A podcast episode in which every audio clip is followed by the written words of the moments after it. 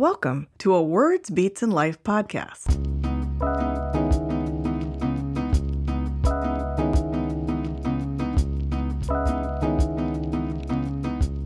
This episode features the Alternative Winter Break series.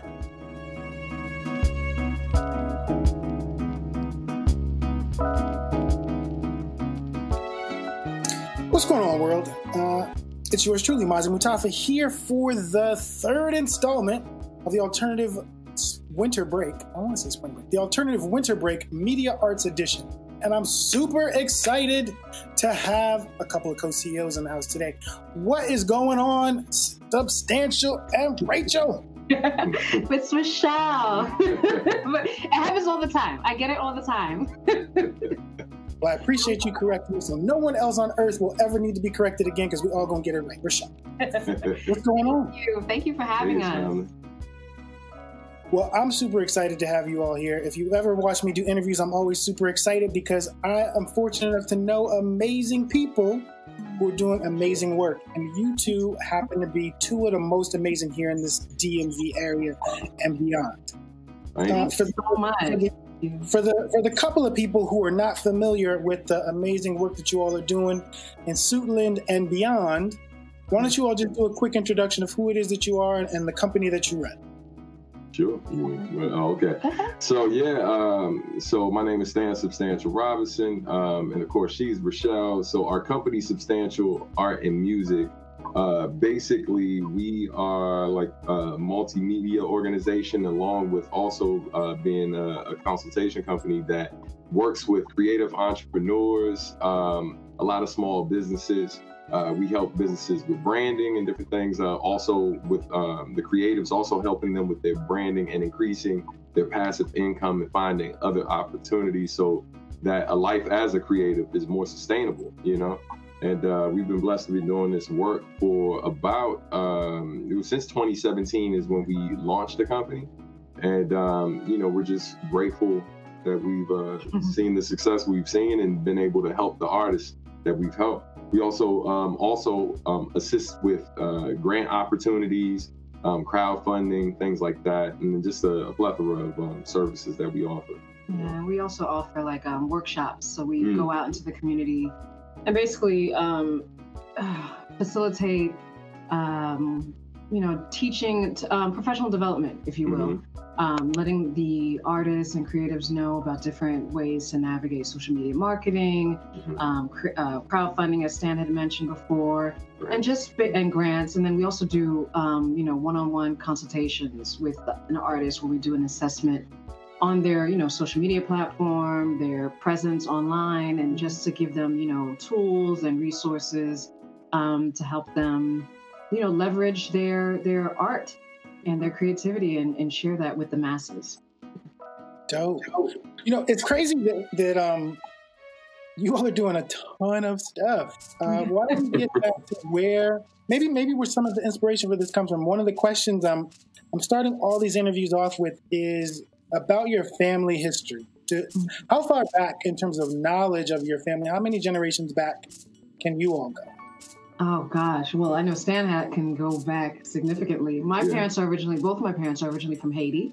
And so I can go back to my great-great-grandmother, um, who was a storekeeper, which, you know, for women in particular during that time was not very common. Um, but she was she was a spicy little woman. She had a mm-hmm. store which would today be considered a, a thrift shop. And so that's what she had. And it was I was fortunate enough to um, interview my grandmother, my maternal grandmother, before she passed. And so that's when I first discovered it. And this was as an adult, not I, recently, you know, in the last, um, within the last ten years is when I discovered that. Yeah. Yeah. Yeah, for me, um, I'm able to, I mean, thanks to her, you know. Um, I'm nosy. Yeah, she's nosy. I call her Black Barbara Walters. She gets all the goods. Um, But yeah, uh, after doing, um, you know, taking the D N A test and um, being able to get more family history, I was able to um, track my family back to the late seventeen hundreds um, in Halifax, North Carolina. uh, for uh, my mom's side of the family, and um, they have been landowners, uh, landowners in that particular area since the late seventeen hundreds. Um, and as it progressed, uh, you know, it's not a long history of creatives per se, but like, um, but definitely entrepreneurs, people who um, not just own their land, um, also use that land to uh, to grow a wide variety of crops and raise um, certain uh, animals, and and literally, you know, be able to sell that to other local businesses, um, along with.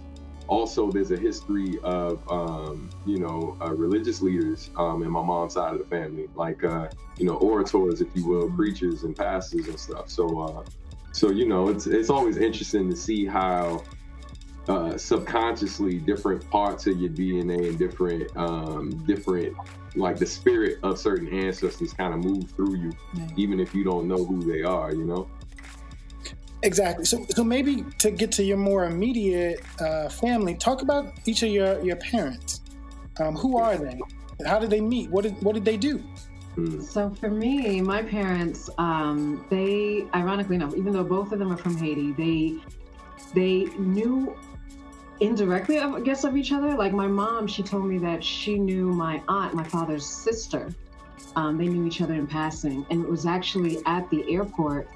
Um, when my dad and my and my father's side of the family were coming to the States, they they immigrated to New York, and my mom was at the airport and was, you know, wishing. She's like, "Oh, I wish that was me." She was there for another reason, but um, she actually remembers the day that they actually immigrated to New York. And then years later, my mom, also who just celebrated uh, fifty years being in the States, and also.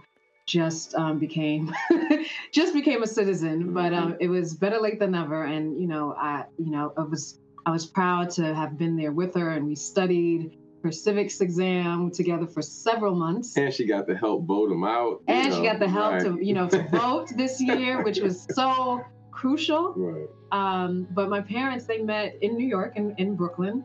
Um, They, ironically enough, my, my mom's sister, her older sister, was working at a, a manufacturing plant, and my father was working there at the time as well.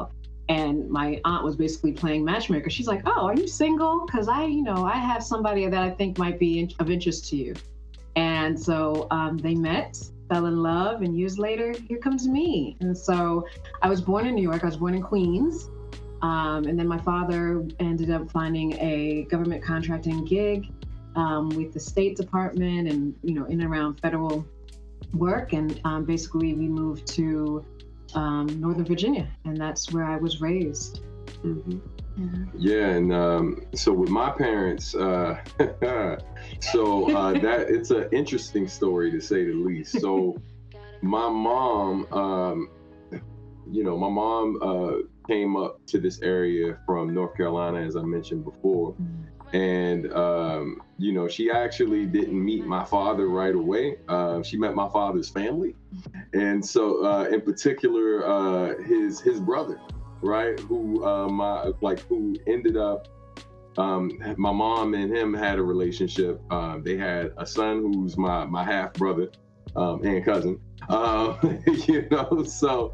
Yeah, so that happened. And then after um, years of them being, uh, after they split up, she basically, um, you know, she moved on. I was in another relationship, was married for a little bit. Things didn't work out, but obviously would keep in touch uh, with his family. And so she would go to Baltimore, sometimes take the kids up there to see the family. Um, and oh, and it wasn't just my brothers, my, my oldest brother and my oldest sister, uh, Priscilla. Shout out to Ricky and Chrissy.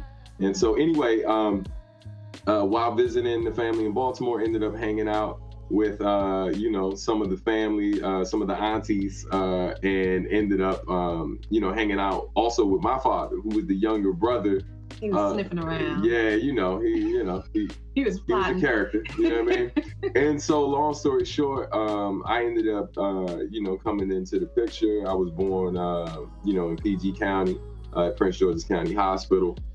And um, yeah, my they were together for a while. My father, uh, he did a, like, you know, I, I only know so much about certain work he did. Um, I know a lot of the street stuff he was involved in. Um, and then I know at one point in time when my mom and him split up, uh, he ended up moving to New York. and he worked as um as a chef in a, a small restaurant in New York for a while. Um, I know a lot more about uh, his his his street life, more so than uh, his professional opportunities and stuff. But um, you know, and that's information that my uncle shared with me much later. But um, yeah, my mom though, my mom always, uh, as far as I can remember, just kind of always worked in service um, in terms of working with, uh, you know, people with disabilities. Uh, she's been doing that type of work for longer than I've been alive. Um, just always working with, um, you know, adults who, who suffer from different um, disabilities, and uh, just did that work for a very long time. Just always was looking out for, for somebody else, um, you know, whether it was for her job or uh, in our community, you know, uh, everybody knew her as Miss Louise and stuff. And so, um, but yeah, my father's no longer with us, uh, but my mom is, uh, she just turned eighty this past year. Um, uh, in November. So yeah, man. Sounds like a beautiful love story of the reality that love will find a way. Yeah. Love will find a way. Yes. Understatement. So let's let's get into kind of your the, the maybe your earliest creative memory. Maybe I'm, I'm not sure if maybe it happened in elementary school, maybe it was a class, maybe it was Maybe it was something around writing, but your earliest r- memory of being involved in something creative. Wow. I know for me, um, I remember, uh, even though I, I grew up in Northern Virginia, I would visit New York all the time. And I remember one summer, it was right before, I guess, first grade, and my cousins were always drawing. And I was like, oh, you know, and as a, as being one of the youngest ones, you know, you always look up to your, your older cousins because they're so cool and they're doing things that, you know, you don't think you're able to do. And my cousin would show me how to draw a face. And so when I went to, when I started first grade, I kept on doing it, kept on developing. And that love of drawing and illustration just kept, you know, evolving. And so um, the school, the elementary school I, I went to didn't have a art class or art program. I wasn't really exposed to art um, in a um, formal setting until I was in middle school. And um, and I loved it and continued on and, and continued to develop the art, and eventually was able to attend Pratt Institute. You're going too fast. You're going too fast. We, we, let's stick with the cousins and introducing you to drawing. So we're still yes. we're still in first grade. Yes. So do you remember? Do you remember which cousins? Do you remember their names? Yeah, it was my cousins on my on my father's side. My cousins Carlene and also my cousins Woodley. Um, they would draw faces and, you know, portraits or whatever. And so, yeah, I would just do like make a U. I'll never forget. They'll tell me make a U, and then you draw the hair, which was basically like, you know, just curls, and um, the eyes, the nose, and then just developing it over and over and over. And that's how it all started. Do you know what got them into drawing? Because you said that you saw them doing, you were like, I want to do it because they're older than me. I don't know. To be honest with you, I honestly don't know. I think, you know, that's just something that they were already doing. At least, I don't know what inspired them, but I know for me, they definitely very much inspired me to start um, sketching. It is so interesting how, how everybody did the same portrait. It was a face that looked kind of like mine. Yeah. Right here, and then you did like some hair and up here. Hair, yep. Yeah. What about, what about you, Stan? Was your, your earliest creative memory?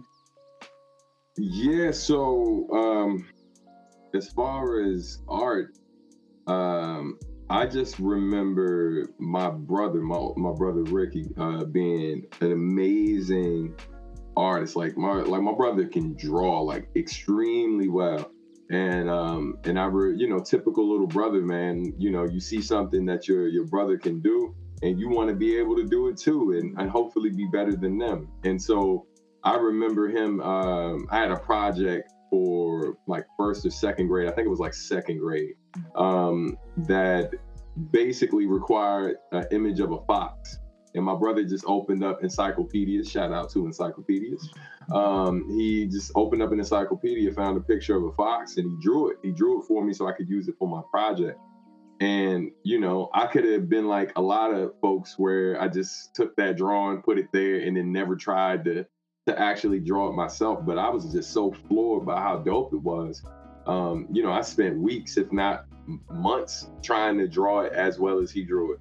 Um, and then that led to like me mimicking his handwriting. I thought his like his handwriting was amazing. I, you know, my brother, um, my brother was a superhero to me. So I was just trying to, I was just trying to be half as good as him. One of the fallouts I had with my dad um, was when my father and my mom had split. He eventually came back, um, maybe a few months before he passed away, and I remember showing him my art. And I would show him these drawings, right? By this time, I'm in like maybe third grade, and um, or yeah, what was it? Fourth grade, fourth grade, and um, and he would see these drawings and stuff, and I'd ask him what he thought, because he like he would never say anything to kind of let me know how he felt.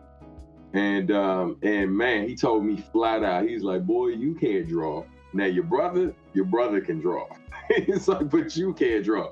Um, and so, yo, it's like, it was, it was confirmation of, like, I, I mean, I think some people hear that and get crushed, but like, I've always been a person that like, if I wasn't that good at a particular thing that I was really interested in, I was going to figure it out. So when he said that, um, you know, I mean, it definitely, I carried a chip on my shoulder for a very long time because of him saying it. But in that moment, I didn't cry. I didn't get angry. I just was like, It was it was what I already knew. I knew I couldn't draw as well as him, so my goal was to get as good as him and eventually better.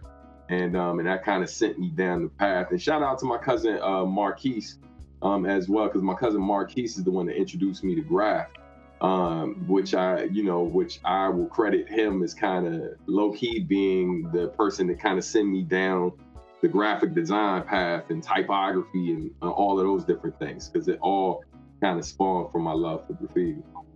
Well, that sounds like that's probably like a, a middle school or high school memory right there. So why, why don't we go and move on to this next this next level of education? Because I'm, I'm asking the elementary, because because so many people get influenced at a very early age, either by teachers, mm-hmm. family, mm-hmm. and we don't necessarily in our day-to-day lives like remember those people that, that sow those initial seeds um, to be able to support what we were doing, or like you said, Stan, to be able to be like, this might not be the path for you, bro. Right. And that person might have been wrong. Like, if you had actually continued, you actually probably would have got better just putting in your ten thousand hours. Mm-hmm. But, but but you cared enough about their opinion to consider a different direction. Mm-hmm. And I think that's especially important to lift up for parents or for relatives or for teachers, to know that you could literally change the direction of someone's life with your opinion. Mm-hmm. So, so when did that cousin who introduced you to graph, when did that happen? Was that a middle school or a high school? That was still uh, that was still elementary school, actually. Um, yeah, it was uh, probably it was maybe third grade, or oh man, I feel like it was either right before my father came home, or uh, or like after he passed, or shortly. It was some it was within a year of um, those major events. But um, I would go uh, over his house and my cousin um, Diane and see them. And um, and yo, and I just would see him doing graffiti. And so back, you know, I would come back around the way, and we, we used to do, because we were super into wrestling uh, back when W W E was W W F. And so we would take cardboard boxes, the same cardboard boxes that years before we were trying to break dance on. You know what I mean? We'd eventually take those joints, take a box cutter or like a steak knife from our house, and we cut the boxes and make wrestling belts out of them. And so once I got used to doing box letters and um, um, and then bubble letters eventually, um, you know, I would take and then write like champion and all of the different intercontinental champion, blah, blah, blah, world champion. I'd write all of that, but in graffiti.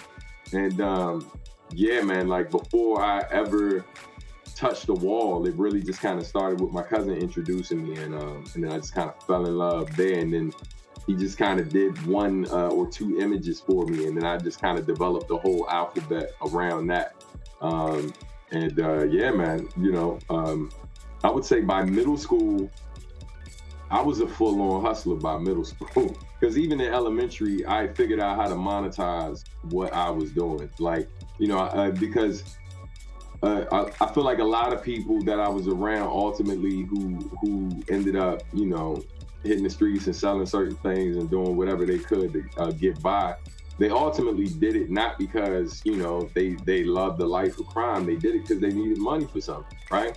And so I was blessed that early on, that once I figured out how to do a particular thing, people would see me do it, and then they would ask me to do it. And so eventually it clicked. Like, yo, I'm doing all these drawings for free for people I know and like, who I call friends and blah, blah, blah. But they're asking me so much. I'm like, yo, this is taking up a lot of time. And so I was just like, man, it's time. Let me just ask. Let me just see if, uh, you know, if I ask for money, will they give it to me? And yeah, it started like asking people for like fifty cents here, a dollar here, you know, I'll, I'll do graffiti for me, draw my name, right? Or like, yo, I like that drawing you did. Can you draw me one like that? I'll give you a dollar. Um, you know, and I quickly learned that I could, that I could take this skill that I was developing, thanks to my cousin, my brother, um, and of course, some of the stuff I would learn at school and, and monetize it, which was, it was dope. Like, yeah, I wanted to work on my skill and I wanted to express myself, but I learned very young that, yo, if I if I keep with this and and I keep monetizing and I keep basically saying, yeah, the prices are this, then I won't have to be banging on my mom's door all the time asking for money. Like I, you know, man, I was in elementary school loaning money to my uncle and my brother, you know what I mean? And they paying me back with interest a week or two later. So, um, you know, that was something that started really, really young. And then by like sixth grade into, and then eventually into middle school, I kind of had it down. I was already making a good amount of money, like just doing art, you know? So, Rochelle, you were talking about, so we started off with your cousins, mm-hmm. and then you started to tell the rest of the story. So when is the next major um, creative experience? And I'm saying creative, not art, because creative could be like debate club, learning about language. Creative could be, you know, styling yourself. Like, so your next major creative memory that you feel like sets you in this direction that you're now on. Gosh, I think um, the thing that comes to mind is I used to love, I still do, love watching movies, especially especially classic films. And so I would watch movies with my mom, like um, Cabin in the Sky, Imitation of Life, um, Mahogany. And so when I saw these movies with these women in these fabulous gowns, that's when I was first introduced to fashion and knew that that was even a thing, like fashion illustration. And so the next thing was pretty much um, going to that. And it was just, you know, ripping out magazines, um, you know, covers and, and inserts and just drawing the, the the models and the dresses. And that's when I really got into fashion design. I knew I could. Do you remember draw. How old you were? Say again? Do you, do you remember how old you were? Oh gosh, um, I wanna say middle school. It had to have been middle school. Yeah, so I was, um, yeah, just sketching and drawing. And that's when I was. I heard about um, F I T, Fashion Institute of Technology, and that this was a, a, a viable career. Of course, when I told this to my parents, they were just like, fashion? Why don't you be a nurse or a doc? You know, that typical Caribbean family, right? Why don't you be a nurse, a doctor, a lawyer? And so, you know, they they knew I had talent. So they, you know, they they entertained me and let me, you know, I continued to pursue art throughout middle school and high school, but it was still very much into um, fashion illustration, illustration in general, portrait drawing, still stemming from, you know, um, what I learned in um, in elementary school. And one of my cousins, actually, we were very fortunate. Um, my father had purchased an Apple two, an Apple two G S um, computer. And my cousin, not having, as far as I knew at the time, not having any um, graphic design knowledge, but was able to do, Batman was big. Batman had just came out. And he was drawing, like, on the computer, Batman, like the Batman symbol and and caricatures of Batman on the computer. And so from there, I was like, oh, this is awesome. And so um, when my school, I was very fortunate to go to a high school, a school in general, um, that had a very strong arts program. And they actually did have a, a computer graphic design class. So I was very interested in that, stemming from that summer that my cousin came over and was doing graphic design on the computer. Cool. Yeah. What about you, Stan? Yeah. Next major, next major occurrence. P S Shout out to W W F. Back when we still thought wrestling was right, right. Yo, it's too real. Right. Yeah, man. Um, yeah. So uh, once in middle school, um, I went to Kenmore Middle School. Uh, you know, and um, while I was there, that was the first time I was tasked with um, creating a portfolio. Because art in elementary school, they never told us to make a portfolio, right? They just were like, this is the project you do. You either take it home or you leave it at school. you know, it eventually disappears into obscurity somewhere. And in middle school, they basically had us make a portfolio, right? Like we, we uh, teachers showed us how to do it, you know, taking the big uh, construction paper, I mean, the huge uh, Bristol paper or whatever, and stapling it together, you know what I mean, to make a makeshift portfolio. And um, and that was the first time that I really started collecting my work, like really being able at the end of the year, look at all that I had worked on. That was also the first time I got introduced to um, printmaking, um, which is something I actually uh, have done a lot of over the years. Um, uh, and like a lot of people don't know that's necessarily in my repertoire, but um, but I got introduced to printmaking in middle school. Um, and still have like a bunch of the equipment here and um, at our office in Suitland.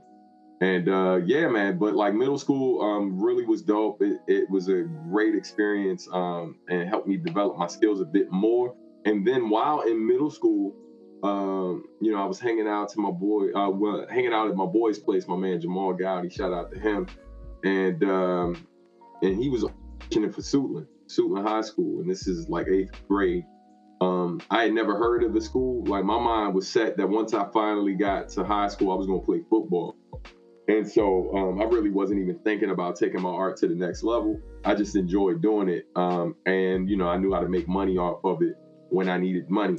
And so I never really kind of thought of developing it further until I visited Suitland with him because uh, I was staying the night over, over his place that weekend. Um, his mom took us over to the school. I sat in the waiting area, just drawing in my sketchbook, doing the same thing I would do pretty much any time I had like time to kill.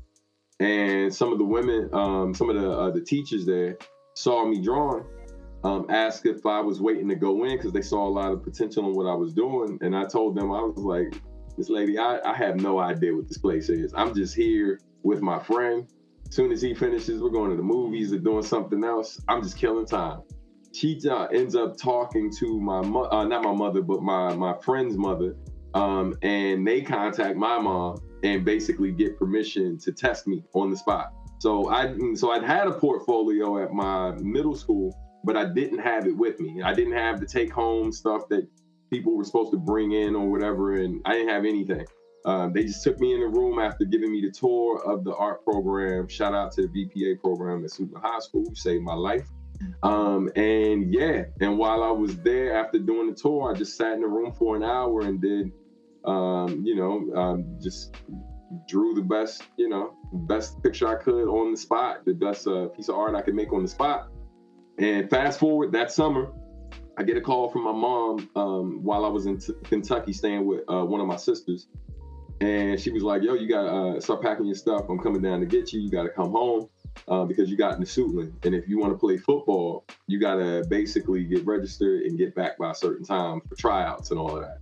And so that should let you know everything, right? Like about how much I cared about uh, art at that particular time. Now, my mom didn't call me to tell me I got in the art program.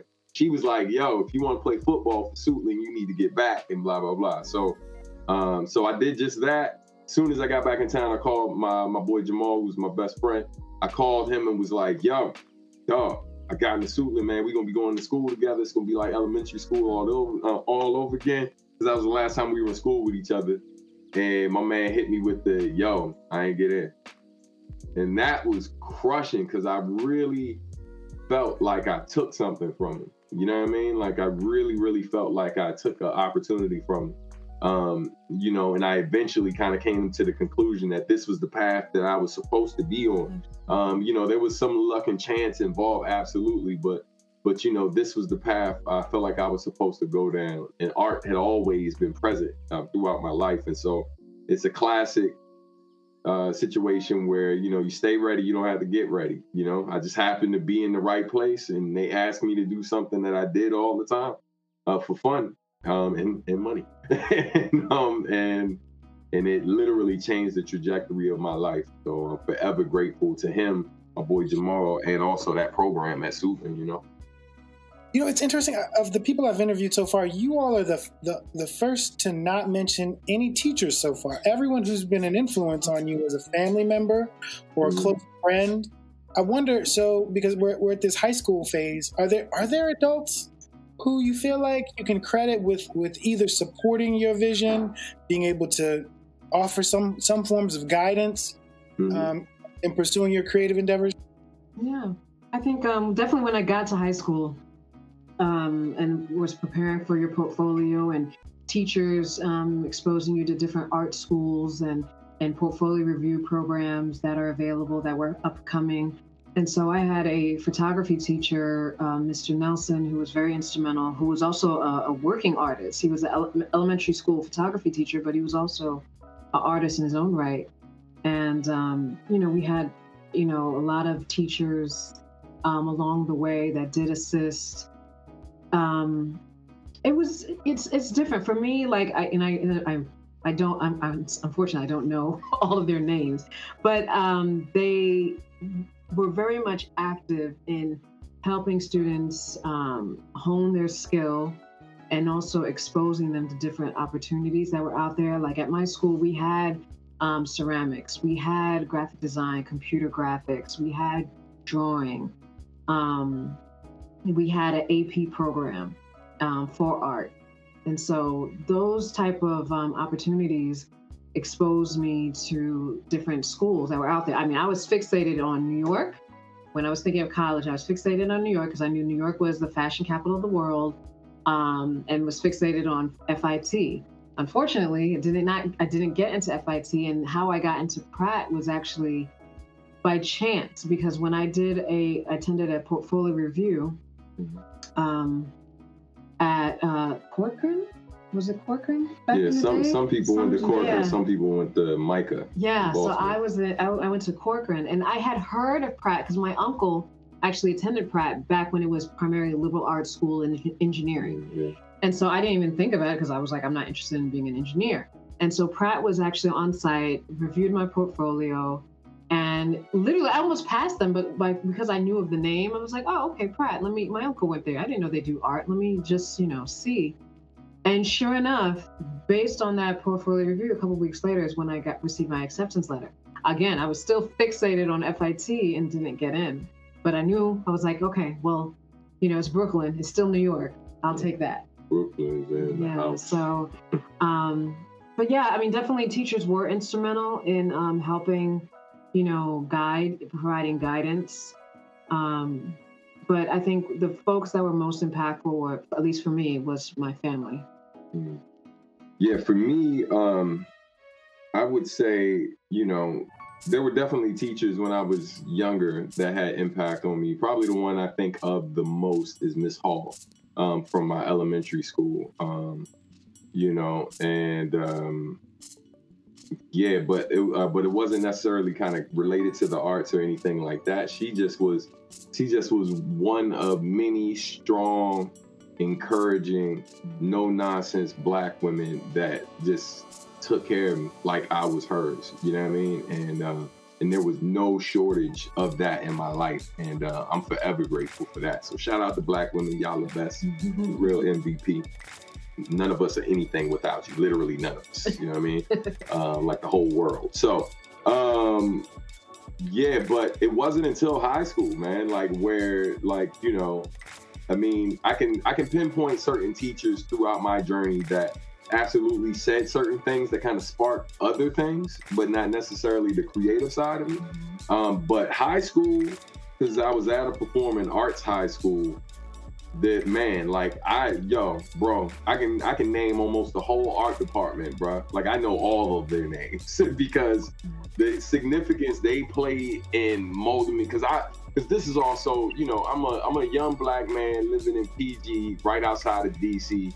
Uh, you know, around the time it's like, or not too long after, or around the time it was the murder capital. Um, it was going through a lot of crazy experiences in my neighborhood. And just seeing wild stuff all the time. And so the art department at Suitland was an escape. Like it was, man, it was like an oasis, bro, of just amazing talent. And and it's just like, yo, I could, I could, I could be, I felt free. When I was in that department and, and I wasn't in my neighborhood, I wasn't in my home, I wasn't wherever, I felt like I could truly be the person I wanted to be. You know what I mean? You know, I could, I had people I could talk to about the things uh, that made me nerdy or whatever, that I couldn't really, I didn't have the luxury of kind of being too expressive about that stuff in my neighborhood. You know what I mean? It's like, unless I felt like fighting, you know, and I had no problem with that. But like, it's just like, yo, sometimes it just got, it got tired. You know what I mean? You got tired of fighting to be yourself. And so anyway, um, as far as the teachers, man, the the one, the uh, the one that I think of first all the time is Mister Fear, simply because uh, nice. one, one, his name was Fear. His real last name, the joint said, period one, Don Fear, that's your teacher. And I'm like, yeah, this gotta be a typo. And uh, yeah, that was his name. And um, Mister Fear, man, like, he was my photography teacher. He looked after me like, you know, like I was, you know, at least a stepson or or a nephew. You know what I'm saying? Like, he definitely, you know, I can't remember, man, uh, I remember the day I dis, like, yo, I'm fighting tears right now. I remember the day I disappointed him. I remember that so clearly because I, I had so much respect to, uh, for this man, because he, he, uh, you know, he recognized all of my different interests. It wasn't just about art. He wanted to know who I was and what I was interested in. And when he found out I was in football, he was super supportive. When he knew it was my first game, he was like, man, he took me out of class for a minute, gave me a talk, and see, I, see where my head was at. It was like, man, you want to go out uh, in the back, uh, run off, uh, get rid of any nervous energy you got. I'm like, we got class. He was like, it's my class. So if you want to do that, like, yo, he was just different. And um, and I remember getting into this physical altercation at school um, and getting real heated. And I broke some property at the school, uh, uh, you know, because of uh, how angry I was. And man, he, the talk he gave me, you know, like uh, my father passed away when I was ten. So I clung to, you know, when I had like men in my life for a brief period of time who were offering me wisdom and guidance. Um, And I could tell the love was sincere. Uh, yeah, man, I clung to that, you know. And he was the first, he was the first white man that I had that experience with. Um, I definitely had a few black men in my life who, who treated me that way. But most of my experience with white men um, were sometimes in the school, but oftentimes police, police officers in our neighborhood. So, so yeah, so I had never been in the presence of someone who was that warm and concerned with my well-being and my growth. Uh, but him, Miss Kaneshiro, Missus Kaneshiro uh, was an amazing teacher. I don't know about her politics. I feel like nowadays she might have been a Trump supporter. but, but, yeah, but she was nice. She was real nice. But she would say some stuff sometimes. It was just like, mm, I feel like you just, you you walked that racist line. Just real, you toe it. Um, but she was... I'm sorry, I probably shouldn't have did that to her. um, you know what I mean? I'm uh, I'm partially kidding, but there were definitely some moments where she'd say some stuff that was questionable. But uh, but shout out to Miss Doty, Miss um, Surratt, uh, uh, Mister Prince uh, was the, the only uh, black male teacher there. Um, you know, Jesus, man, I can keep going, but um, I'm not, it, look, look, yeah, man. That, shout out to this uh, uh, C V P A program, yeah. The visual performing program at Suitland High School. Yo, like, um, yeah, greatly appreciated. I was gonna ask you about football, but but I know we got limited time. So, did did you play all four years? Nah, I played one year, and it's it's, gr- it's great you came back to that because I actually broke my drawing hand, uh, you know, during my year, and I'm at a school where the only reason why I'm there is because I got accepted into their art program.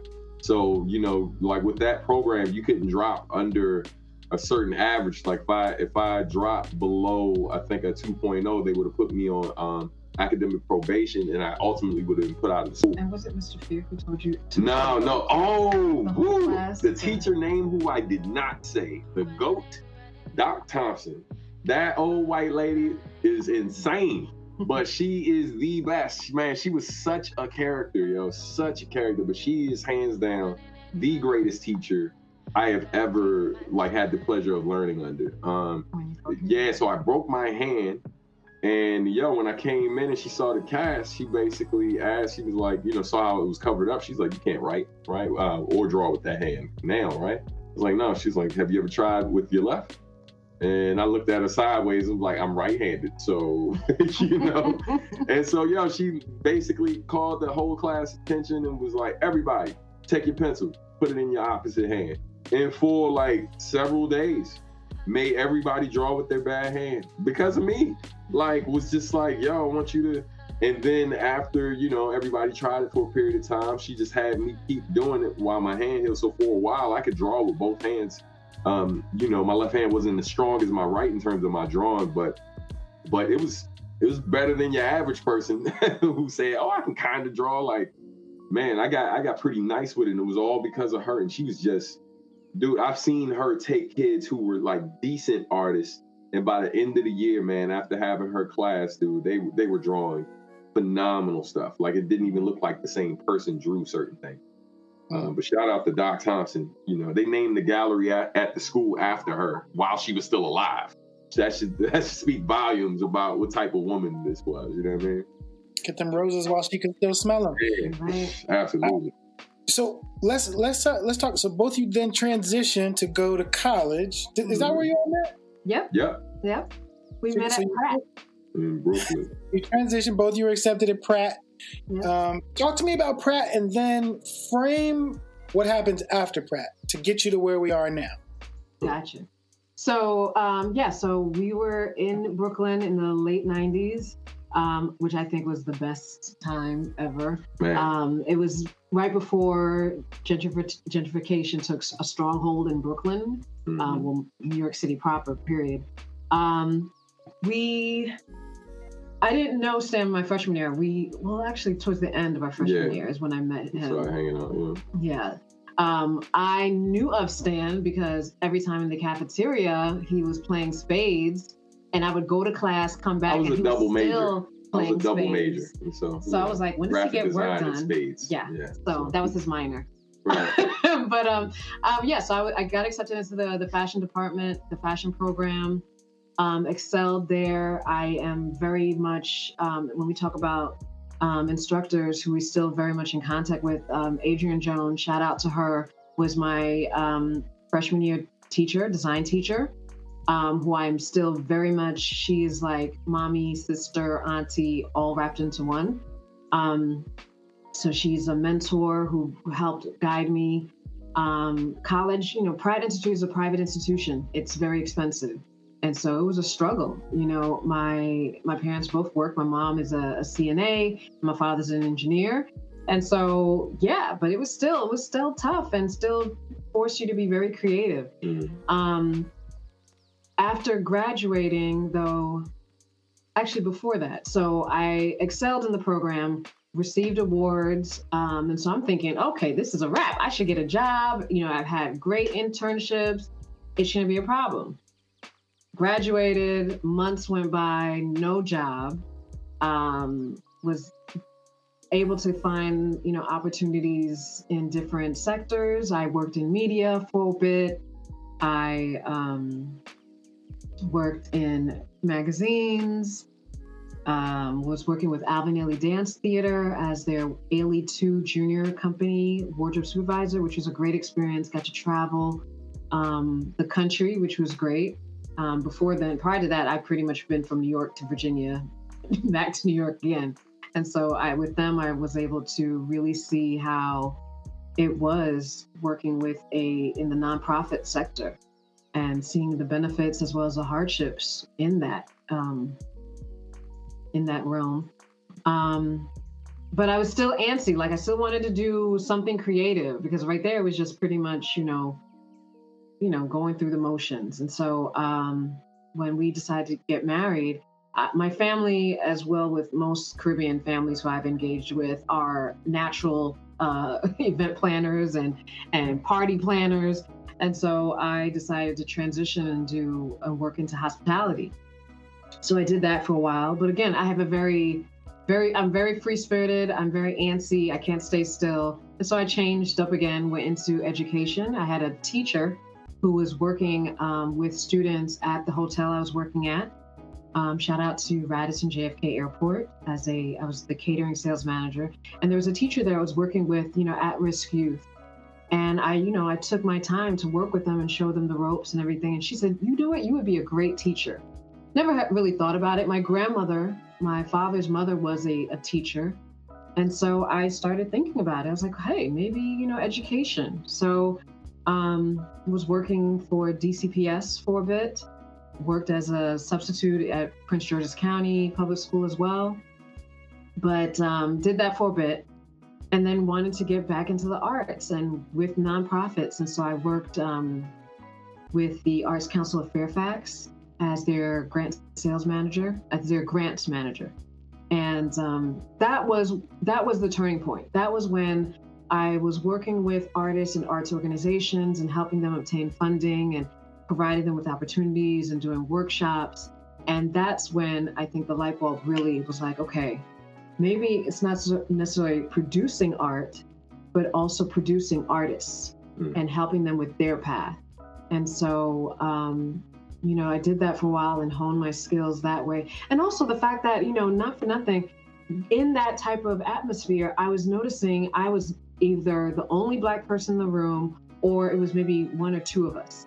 And I was like, there are so many opportunities out here, because I, again, having experience in D C, there's so many opportunities out there, but unfortunately for um, for Black folks and people of color, either they're just not privy to the information, or folks aren't purposely doing outreach to let them know of the different opportunities that are out there. And so Stan and I began discussing and really wanted to really reach out to our folks, to our people, um, and to provide them with assistance so that they can excel and really produce. You know, a lot of times I think with creatives, you're so, you know, you're so focused on just the creating aspect, and then the business fails. And so to have, you know, both sides of the brain functioning and working, um, that's where we come in and provide them with their tools and resources and recommendations so that they can excel.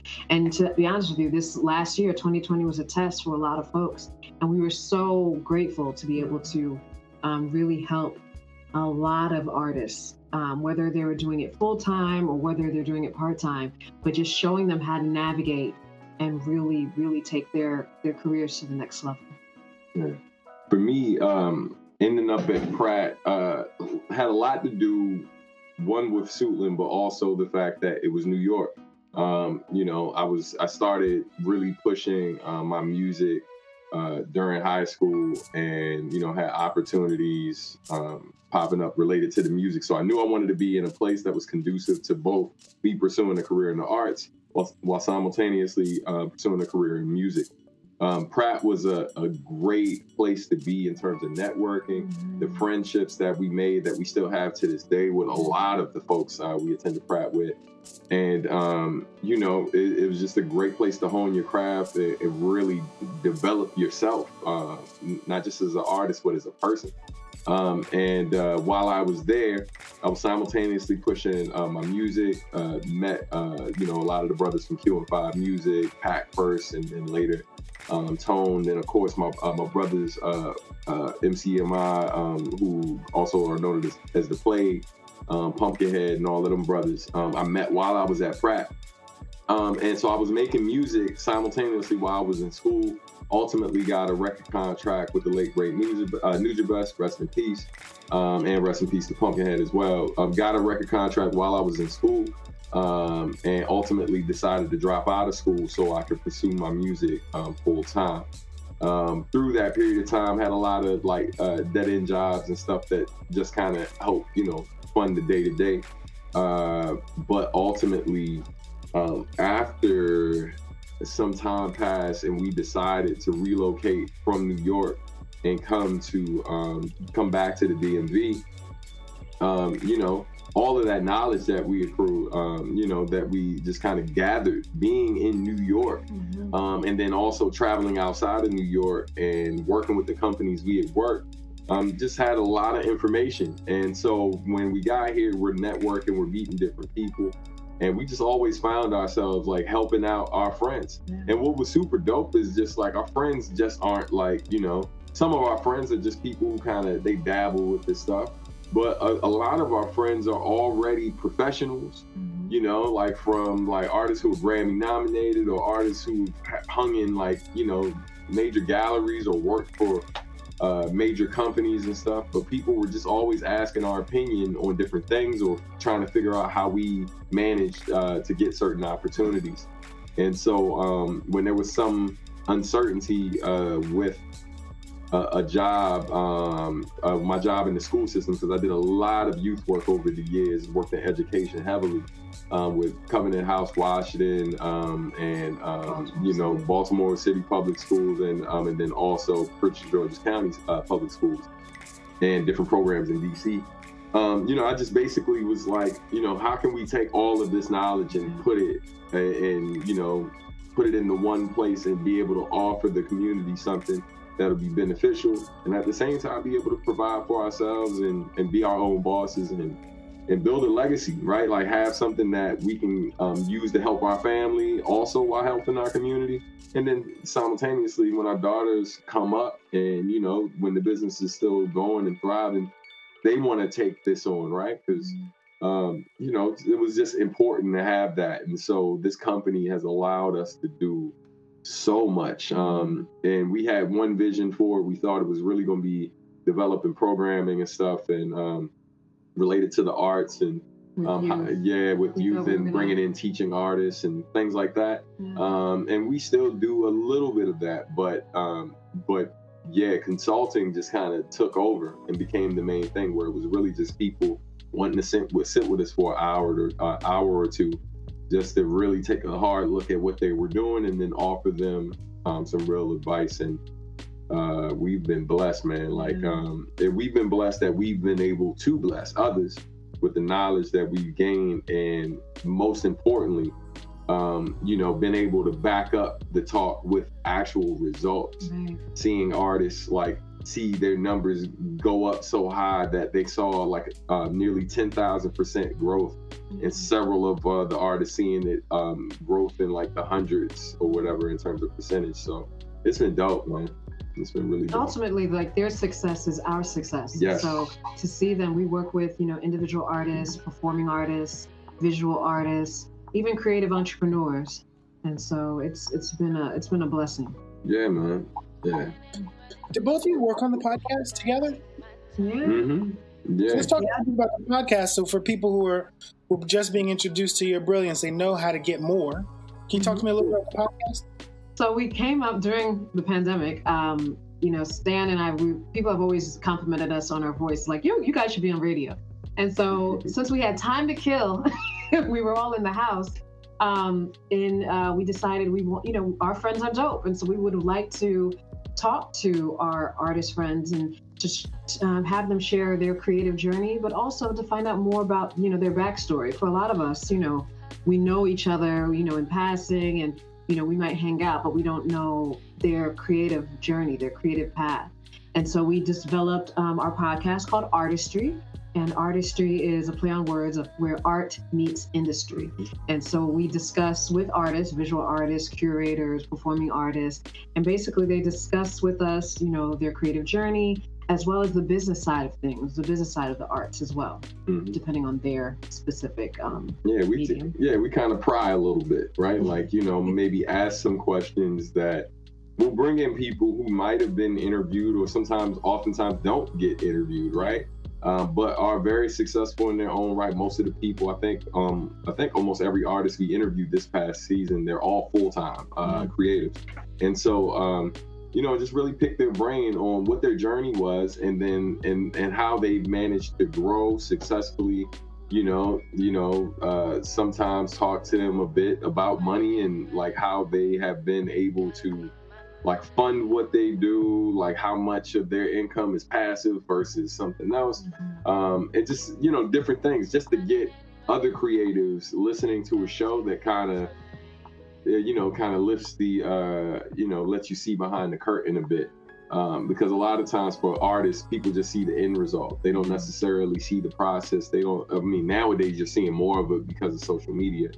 But, um, but the boring stuff, right? Like the, you know, uh, I mean, people, listen, you know, I don't see it as boring, but I think a lot of times people want to be entertained more than they want to be educated. Right. And, um, but, you know. Although I think that's changing because of the pandemic, I think yeah. it, it's forced people to slow down a bit and sort of appreciate the process Right. So that's what I think you're seeing more so now yes. than ever before. No, I agree. Yeah. So I, th- I think it is changing. One last question, and I, I used to I used to ask this question all the time when I'd have people people on P F W who I knew were parents. Um, mm-hmm. I wondered, how do you think being parents who are, in Stan's case, hip hop, mm-hmm. um, in Rochelle's case, creative or, or focus on visual arts, how do you feel like being artists that are parents impacts your parenting? I think it forces you to be cre- creative. I mean, you you get definitely get to use those creative juices when you're trying to convince your child to, like, we have a, a we have a twelve-year-old and we have a three-year-old. So one is in middle school, another one is we're struggling with the potty training. So you're, it forces you to be creative.